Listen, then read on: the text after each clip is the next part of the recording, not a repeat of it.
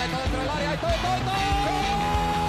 Siniesta la pide Deco, intenta meter y lo hace bien para Larso, la deja para todo, todo, todo, todo, todo, todo. No puede apoyarse Juli, que balón acaba de meter para allá. Valenti, Valenti, ¡gol! de Neymar, la pone por dentro Andrés, Andrés la juega. ¡Qué golazo! ¡Qué gol!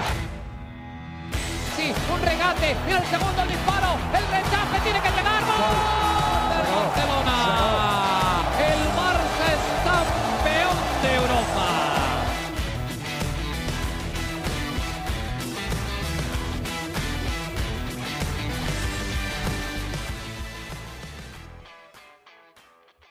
Hola amigos de ADN Barça, bienvenidos a una nueva edición de nuestro podcast. Hoy nuevamente un lunes y vaya que lunes, celebrando que nuestras chicas, las chicas del Fútbol Club Barcelona, son campeonas de Europa nuevamente después de una espectacular remontada este fin de semana ante el Wolfsburgo. Para hablar de eso y por supuesto de muchas cosas más, ustedes ya saben de qué vamos a hablar.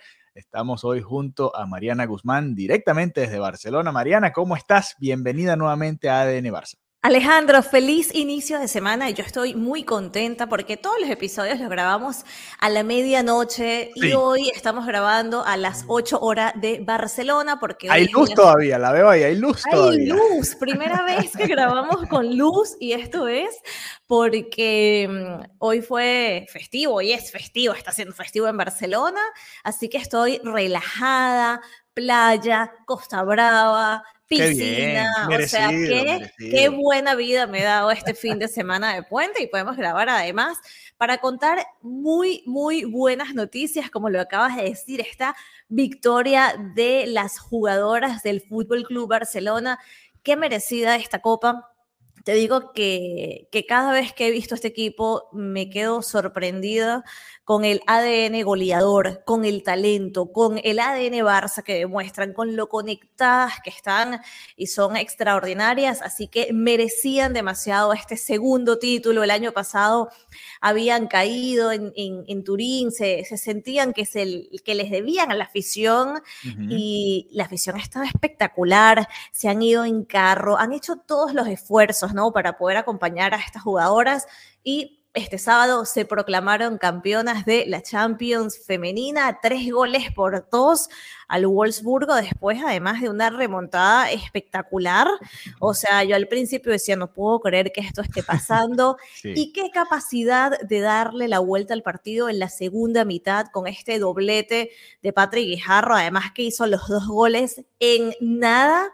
Y bueno, luego este, este, tercer, este tercer gol también espectacular, Alessia Putellas, que no fue titular en esta final, yo pensaba que sí lo sería, pero estuvo en los últimos minutos. El liderazgo de Alessia Putellas no solamente es lo que pasa en el terreno de juego, sino también fuera de- del campo, en el vestuario, y sé que es clave, ¿no? O sea, ha sido un año muy complicado para Alesia por lo que fue su lesión, por lo que ha sido esta, este regreso, ¿no? Poco a poco.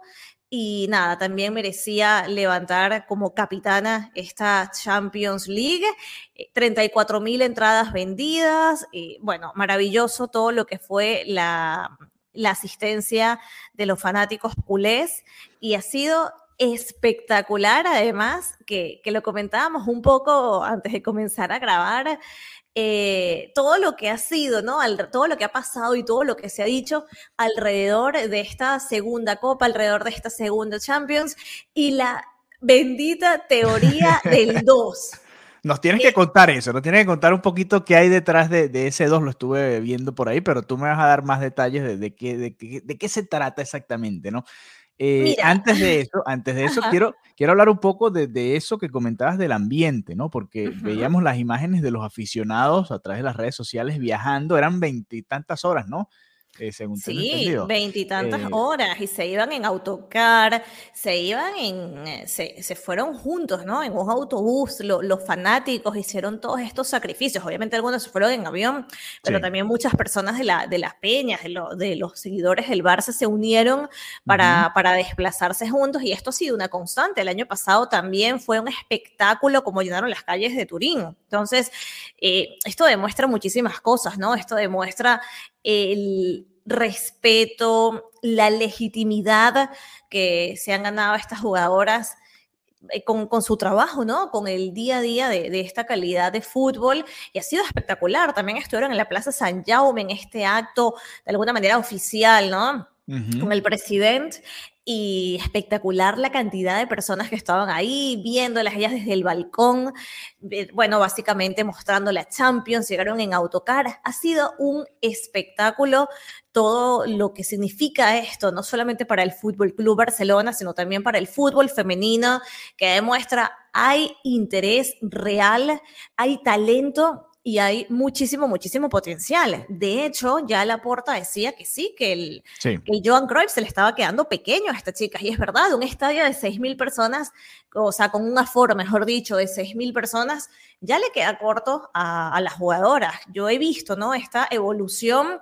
Antes era como más sencillo ir, más sencillo llegar y cada vez van más personas. Además van con las camisetas de Alesia, van con las camisetas de Aitana, de, de las jugadoras y hay una nueva, hay una nueva generación de adolescentes, de niñas que se identifican con el Barça para ellas y es el Barça femenino, ¿sabes? Ya no claro. es el tema de, bueno, sí, del Barça, pero ya siempre de inmediato me, me voy al masculino, ¿no? Hay, hay, hay gente, cada vez más eh, seguidoras, niñas, niños, adolescentes, que dicen, no, no, es que yo soy del Barça y se, ¿cuál es mi jugadora? ¿Cuál es tu jugador del Barça? Bueno, Alesia Putellas.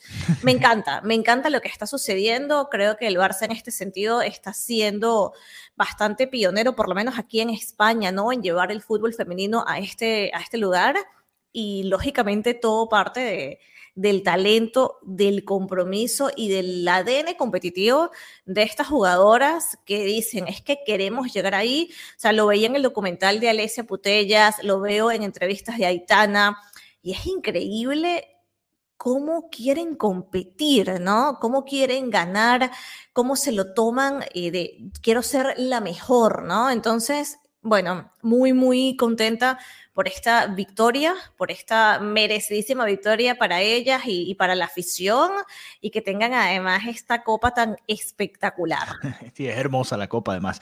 Eh, un partido complicado que empezó de la peor manera, ¿no? Un gol en contra después de un error defensivo, que además el Barça estaba llegando, llegando, llegando y llega el segundo gol del Wolfsburgo. Yo estaba viendo el partido y decía, no puede ser que estén perdiendo esta final de la manera en la que están jugando, ¿no? Estaban dominando al equipo alemán y, y, simplemente con dos llegadas del contrario terminaron marcando los dos goles, ¿no? Decía, bueno, va a ser injusto, pero va ganando el otro equipo y al final se termina concretando esta remontada. Me recordó mucho, Mariana, y es un momento especial para mí porque fue aquella primera Champions que yo vi del el Barça ganar, ¿no? Que fue al Arsenal en, en, París, que también fue una remontada, no fue de dos goles, pero sí fue, eh, a ver, el Barça hizo dos goles, no hizo tres como esta vez, pero también sí. era un partido de esos que yo decía, no puede ser que el Barça esté perdiendo, ¿no?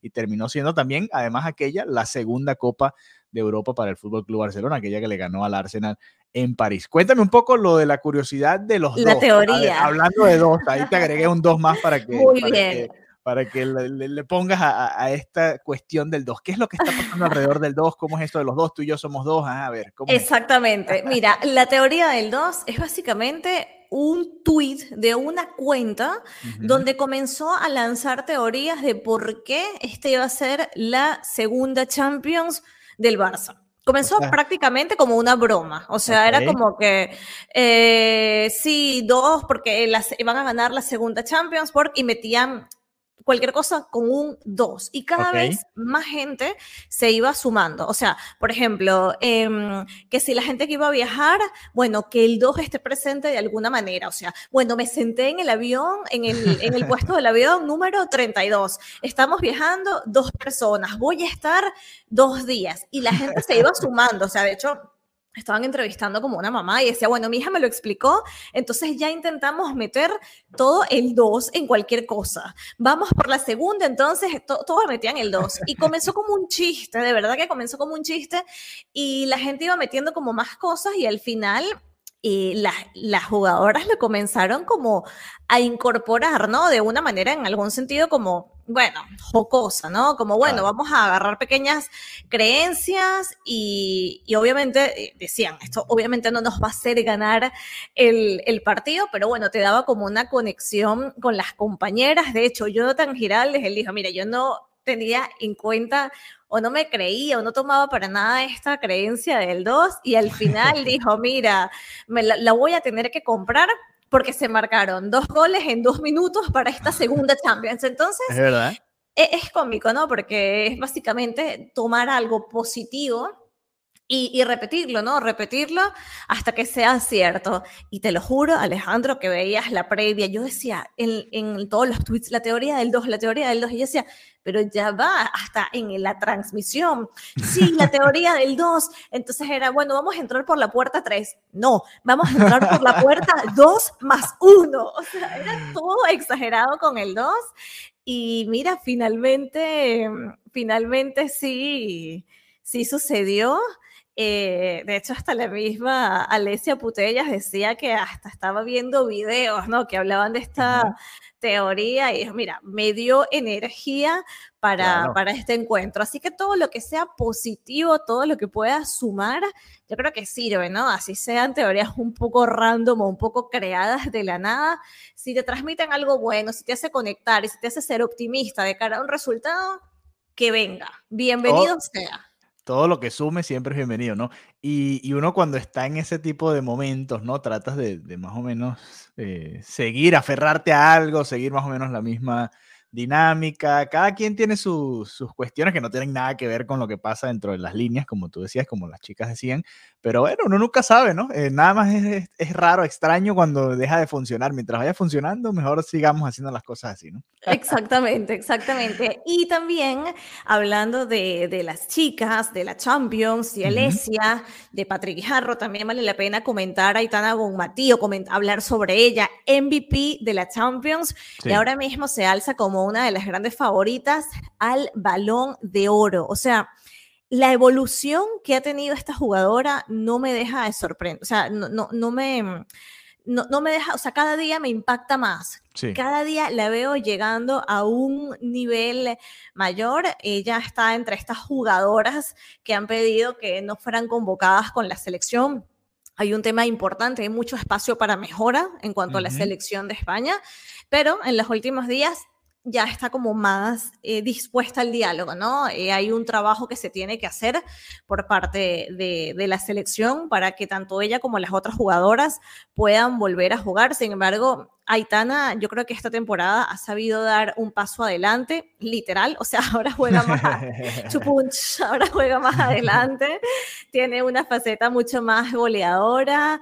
Bueno, hay que alguien tenía que hacer los goles, ¿no? Y alguien tenía que, entre comillas, suplir, que no es, no es suplencia porque no, no es la misma, el, la misma tipología de jugadora por la ausencia de, de Alesia, pero bueno, Aitana ha sabido mejorar en cada uno de sus registros, ha sido por supuesto clave en todo lo que es el, el, el centro del campo del Barça, especialmente en Champions, ya suma, o sumó, mejor dicho, cinco goles y nueve pases de goles. Así que, bueno, espectacular lo que ha, lo que ha logrado y decía que, bueno, que le agradecía muchísimo a la UEFA por este premio, que es un placer jugar la Champions y ganarla. ¿Vale? Esto, esto, este registro de los goles que te comentaba es básicamente en, en Europa, ¿no?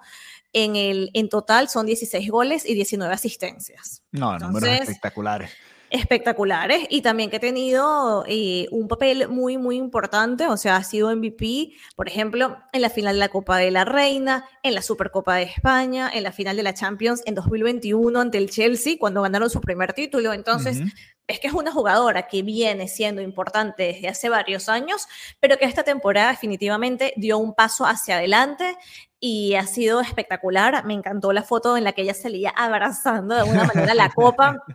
Y nada, maravilloso también Aitana Bonmatí, hay que decirlo. Eh, yo comencé a cubrir, bueno, a disfrutar, mejor dicho, in situ al Barça de hace, hace unos, sí, tres añitos, ¿no?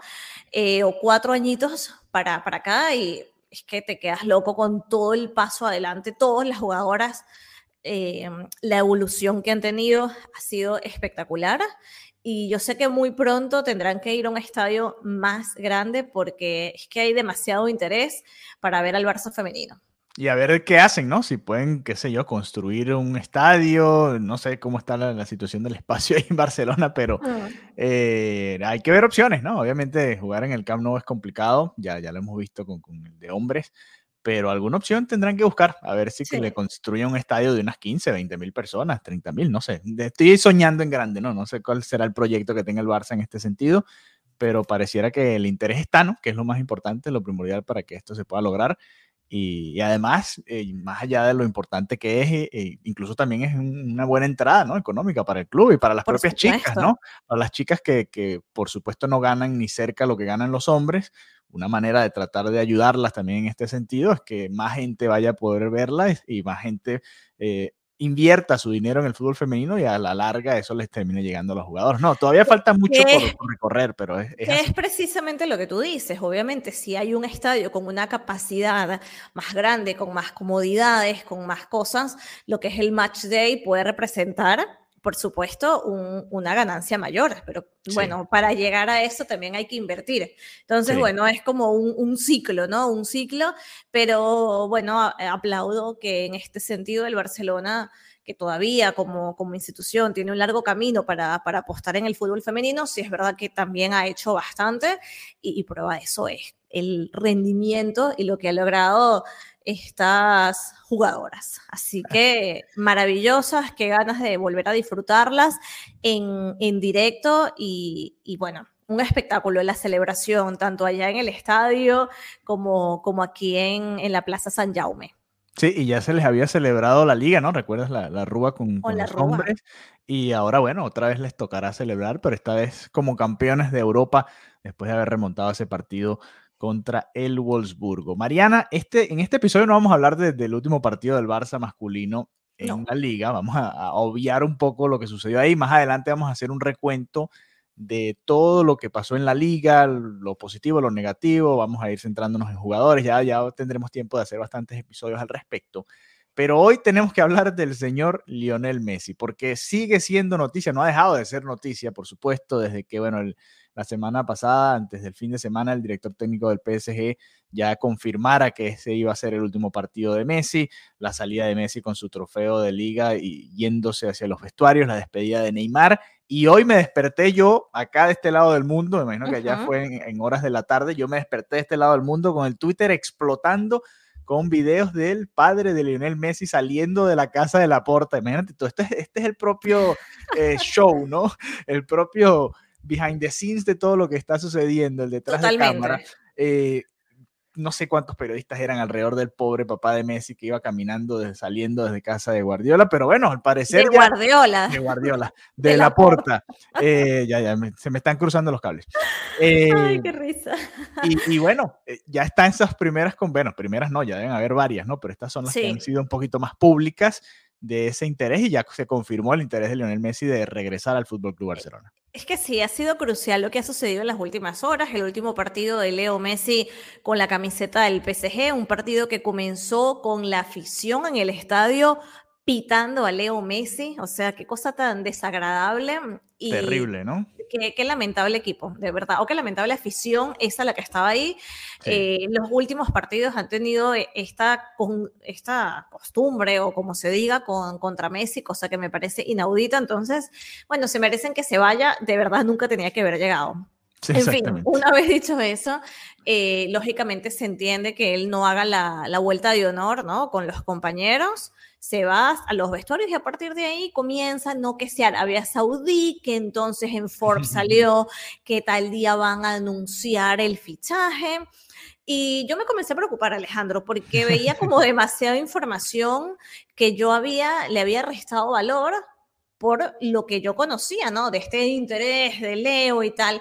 Pero sí hubo unas noches en las que yo, sí hubo una noche en la que yo sentí que estaba haciendo una tonta ilusa fue esta madrugada, porque todas estas noticias eran como, sí, bueno, lo van a presentar tal día y este es el, el, plan previsto.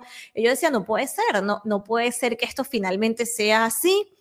Y boom, cambio de, de, de, libreto, ¿no? Esta, esta noticia de, primero lo del plan de viabilidad de la liga, que mm. como siempre lo explicamos, el plan de viabilidad es cierto que hace que la llegada de Messi pueda ser una realidad. Sin embargo, como lo hemos puesto en contexto, no se trata el plan de viabilidad solamente algo para traer a Leo Messi. Incluye una serie de cosas. Entonces, claro, ya había como mucha manipulación, entre comillas, con el plan de viabilidad y la propuesta de la liga y todo el tema. Ok, lo del plan ya sabemos que es una realidad y hasta yo decía, bueno, puede ser como no puede ser, pero lo que sí fue surreal fue eh, el papá de Messi saliendo de reunirse eh, con la porta. Esto te lo juro que no lo veíamos venir. Yo tampoco, yo no me lo esperaba, ¿no? Es que pareciera, hay varios reportes que indican que como que Messi quiere resolver esto rápido, ¿no? Que,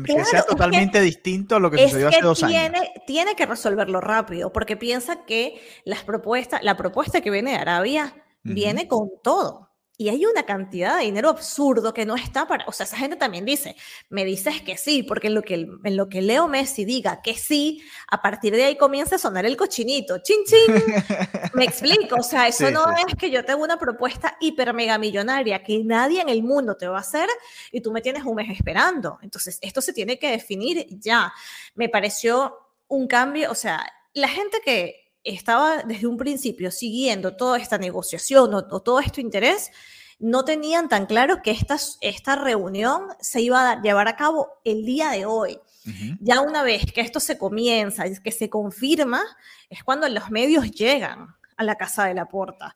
Pero digamos que esto de alguna manera de, sorprendió a, a, todos, ¿no? Y es porque parecía que todo estaba como muy encaminado con eh, Arabia Saudí. Entonces, nada, se hablaba que es embajador, etcétera. Puntos claves, o sea, ya el hecho de que el papá de Messi, así no hubiera dicho lo que dijo, ¿no? Que, que, sí, que Leo Messi quiere volver. Ya el solo hecho de él con una propuesta mega multimillonaria, venir a Barcelona, a la casa de Joan Laporta, te dice te lo dice todo, Alejandro. ¿Entiendes? Ahí está el mensaje muy claro. Exacto, ya es que ni siquiera lo tiene que decir. Está más que obvio que Leo Messi quiere volver al Fútbol Club Barcelona, que el mismo papá de Leo Messi quiere que su hijo vuelva al Fútbol Club Barcelona y por eso él en primera persona está yendo a negociar. Esto era lo que se entendía, pero que además luego lo verbalice el papá de Leo Messi y diga que sí, que Leo quiere volver y que él también quiere que, que Leo vuelva, esto es una bomba mundial, porque piensa la cantidad de millones que se le están ofreciendo a Leo Messi para que el papá salga reuniéndose con el presidente del Barça diciendo que sí, que eso es lo que Leo Messi quiere, volver. También hay que decir que esto es una declaración que no se da a la ligera. Esto también es una manera de decir, esta es la voluntad de Leo Messi. Si esto no llegara a darse, es básicamente señalemos a, a, todos. A otra parte. porque, porque ya se habían, dado, se habían dado varios mensajes de Xavi, de los compañeros del Barça, del el propio Laporta, diciendo que ellos querían que Messi viniera al Barça y que dependía de Messi, ¿no? Lo, habían, lo hemos escuchado repetidamente, creo que el propio Mateo Alemani también lo dijo, ¿no? En alguna declaración eh, varios directivos decían, sí, queremos que venga Messi, pero primero que nada depende de Messi. Ahora Messi, a través de su papá, responde, ¿no? De esta manera y decir, bueno, sí, yo quiero venir, ahora depende de los dos, no solamente de, y de todo lo que sucede en la liga, porque como tú decías muy bien, no es solamente Messi, son varias inscripciones importantes que el Barça tiene que hacer en la liga y son muchas cosas que tienen que suceder todavía en lo financiero para que se puedan dar los fichajes en general o inscripciones, ni siquiera fichajes, inscripciones. nada más eh, de, jugadores en el primer equipo. Pero interesante esta, esta situación porque pareciera que todo va a darse mucho más rápido de lo que esperábamos, Mariana. Yo pensé que esto se iba a alargar mucho más. Es que, mm, de verdad, yo estoy impactada con esto. De hecho, estaba Fabricio Romano, estuvo en directo con Gigantes de Gerard Romero y Fabricio decía algo que es verdad. Ni en Arabia ni en Miami en ningún lugar nadie se esperaba ver a Jorge Messi reunido con la porta hoy.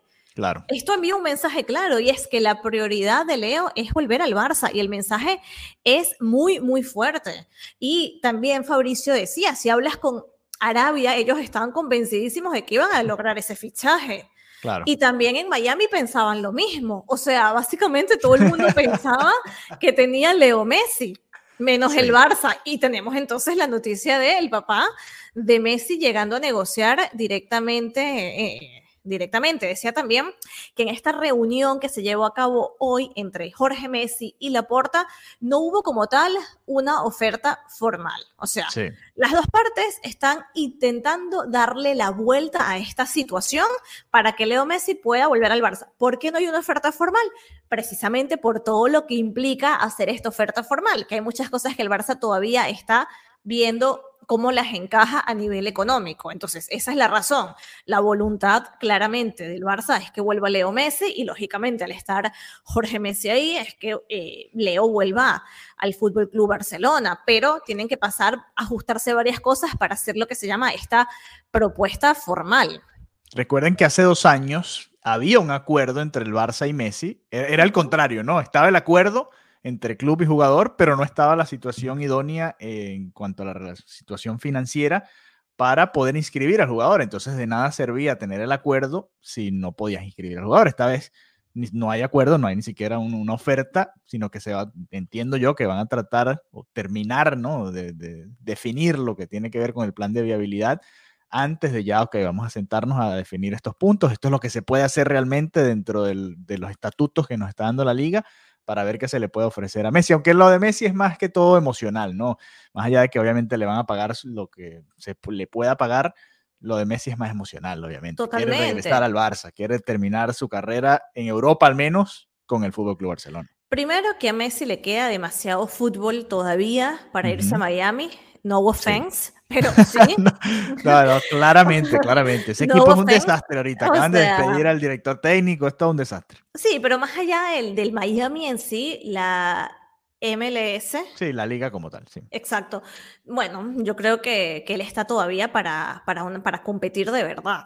Y, y, también yo creo que anímicamente esos cantos de Leo al minuto 10 eso te tiene que mover, Alejandro. Yo creo que Messi habrá visto el deseo de la afición y también él, las ganas de retirarse del Barça como corresponde, no como lo que pasó en la pandemia, que él a él en, en el auditorio del, del Camp Nou solo con sus compañeros. O sea, él merece una despedida multitudinaria, él merece una ovación enorme, él merece otra cosa. Yo creo que eso también es algo que, que lo mueve mucho, ¿no? Creo que al final eso eso no te lo puede dar ni los miles de millones que te ofrezcan en Arabia. Entonces, por eso creo que a día de hoy eh, está priorizando, digo priorizando, porque si hubiera sido el interés meramente económico, hubiera dicho directamente que sí, Arabia, o sea, es que no hubiera habido ni un, ni un poquito de duda. Y yo me estoy ilusionando, Alejandro. bueno, ahora hace rato que tenías que ilusionarte, está bien, está bien. Yo me, yo, me, yo me ilusiono, me calmo, me ilusiono, me calmo. Y ahí voy, pero, pero mira, mira cómo están dándose las cosas. Igual siempre pueden haber estos giros de los acontecimientos como pasaron hace dos años y eso es el chasco que no me quiero llevar, pero, pero cosas están pasando, ¿no? Están pasando cosas y qué impresionante esta noticia el día de hoy, que como te digo, si bien las personas que son cercanas al entorno de, de Messi, al entorno de la porta, sabían que podía haber estas eh, conversaciones, que hoy amaneciera esta reunión, yo creo que madrugó a muchos, ¿no? Y, nada, increíble. Yo estoy muy, muy motivada por contar esta historia porque me parece que, que, es algo soñado, ¿no? En el caso de que se logre. Bueno, lamentablemente viví la despedida de Messi, pero poder estar para contar el regreso me parece, me parece soñado. Y mira cómo hilo todo tan perfectamente para meter la anécdota que no pude contar. Ay, pensé que venías con algo del 2. No, no, con lo del 2 no. ¿Te acuerdas que en el episodio de la semana, es que siento que ha pasado como tres semanas desde nuestro último episodio. El episodio de la semana pasada, que te dije que el martes iba al Camp Nou a tomarme la foto. Bueno. Sí. Fui, obviamente hice todo el spam por Twitter, por Instagram, por LinkedIn, por todas las redes de este maravilloso momento. Y mm, te lo juro que yo decía, no puede ser que, eh, bueno, estaba, sacaron las copas, ¿no? Para que nos tomaran fotos de la Champions. Tengo una foto con la Champions, Alejandro, no sé si ya la viste. Sí, yo las vi todas. Ah, vale, perfecto, porque las Fueron todos los grupos. bueno, exacto. Em, y yo decía, eh, que, mm, qué triste, ¿no? Que al final de este último, eh, sí, esta última época en, en el Camp Nou, no haya este registro con, con Messi, ¿no? O sea, qué, qué bonito hubiera sido poder tener estas últimas postales de lo que es la historia del Barça con Messi como parte del equipo. O sea, ¿por qué? Porque esta foto que, que me tomé, que nos tomamos los compañeros periodistas, era eso, era como la foto de los periodistas. Luego otro día hubo la foto de los empleados del Barça, obviamente de los jugadores, etc. Y eso básicamente es el cierre de, de, una era. Y cuando estaba en el estadio decía, oye, qué lástima, qué lástima que no haya habido esta, este cierre de era con, del Camp Nou con, con Leo Messi. Y Alejandro, el tema era Messi, o sea, no se hablaba de otra cosa, eh, que si Messi, que si la vuelta de Messi, que si esto, que si lo otro. Y yo decía, qué, qué lástima, ¿no? Igual pienso que en el Estadio Olympic eh, va, va, a ser espectacular, porque al igual es un estadio que no tiene la misma capacidad que el Camp Nou, pero bueno, es un estadio grande, es un estadio también que, que es bonito, o sea, tendrá también su magia, ¿no? pero, pero sí me dio esa sensación de que qué pena, qué lástima que no haya podido cerrar esta pues cerrar su carrera y su historia como jugador en este estadio de más de 90 mil personas de, con esta capacidad, ¿no? Sí. Y, y, nada, eh, lo, lo lamento, creo que él también lo lamentará, no, no es igual, ¿no? De repente si es una realidad que él vuelva, que se despida en un estadio distinto al Camp Nou, porque en este estadio fue donde él hizo historia. Sí, no, de acuerdo. Y a ver si le da el tiempo, y depende de lo todo lo que suceda, de inaugurar el nuevo, ¿no? Que sería quizás la, lo otro que sí se puede dar para quizás de alguna manera compensar este, estos años, estos últimos momentos, ¿no? Del Camp Nou que no tuvieron a Messi como protagonista. Es así, porque ni siquiera estuvo ahí en la despedida de, de Alba o Busquets, ¿no? Estuvo en video, pero no estuvo él presente bueno, y con razón. Sí, en la despedida, obviamente, imagínate, no iba a estar. Y el día del último partido en el Camp Nou, Ajá. ese domingo, él estaba en el concierto de Coldplay. O sea, él estaba en la ciudad sí. y estaba disfrutando de Coldplay. Y luego vimos la foto de él con, con, los integrantes de la banda. Pero mira, al final esta es su casa, ¿no? Claro. Esta Está su casa en, en Gabá, es la ciudad que le gusta, es la ciudad que le gusta a su familia, donde se sintieron acogidos, donde podía hacer una vida perfectamente normal. O sea, te digo que, bueno, lo que hemos comentado, Messi iba a buscar a sus hijos al colegio, Antonella también, y esa sensación de normalidad no la esa vida no la tienes ni en París, ni en Arabia, o sea, no, yo creo que que está haciendo lo correcto priorizando volver a Barcelona y de verdad me, me atrevo a soñar que, que, esto pueda ser una realidad porque creo que sería un espectáculo para, para el Barça, para él y para la afición. Sí, no, ojalá que se termine de dar y bueno, estaremos muy atentos por supuesto a todo lo que vaya sucediendo porque esto parece que va muy rápido, así que estaremos, por supuesto, pendientes acá en ADN Barça. Estén muy atentos a nuestras redes sociales, arroba ADN Barça Pod, arroba Marianita Guzmán y arroba Alejandro BG32, que ahí estaremos reportando lo que vayamos viendo, que vaya sucediendo en Barcelona con respecto a Lionel Messi y al plan de viabilidad y todos los refuerzos. Ya haremos más episodios hablando un poco del resto de la plantilla, que también depende de todos estos movimientos que se van dando en estos días. Así Luego que, se vienen los episodios de verano, que hay que Ajá. decirlo que también ahí uno va, no, que esta es la noticia, la bomba, nos conectamos. así que se viene, se viene el verano en ADN Barça.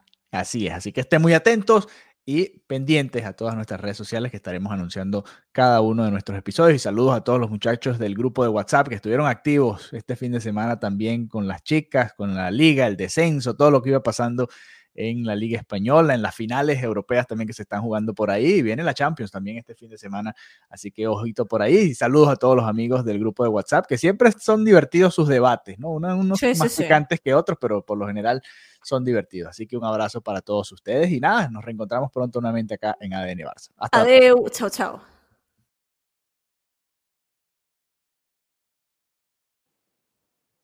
Amigo de ADN Barça o amiga de ADN Barça. Si aún no nos sigues, te invitamos a que lo hagas en arroba ADN Barça Pod. Además, también lo puedes hacer en nuestras cuentas personales. La de Mariana, que está allá en Barcelona y siempre está yendo al Camp Nou a cubrir al equipo, es arroba Marianita Guzmán. Repito, arroba Marianita Guzmán, ahí la puedes seguir. Y también me puedes seguir a mí, Alejandro Villegas, en arroba Alejandro VG32. Todas estas cuentas tanto en Instagram como en Twitter. Así que ya sabes, si quieres mantenerte al día de toda la actualidad del Fútbol Club Barcelona y todo lo que va sucediendo, que es bastante alrededor del Barça, pues nos puedes seguir en estas cuentas y además de escuchar nuestro podcast, ver lo que vamos comentando día a día con respecto a la situación del Barça en diferentes aspectos de la vida futbolística del club. Un abrazo y hasta la próxima.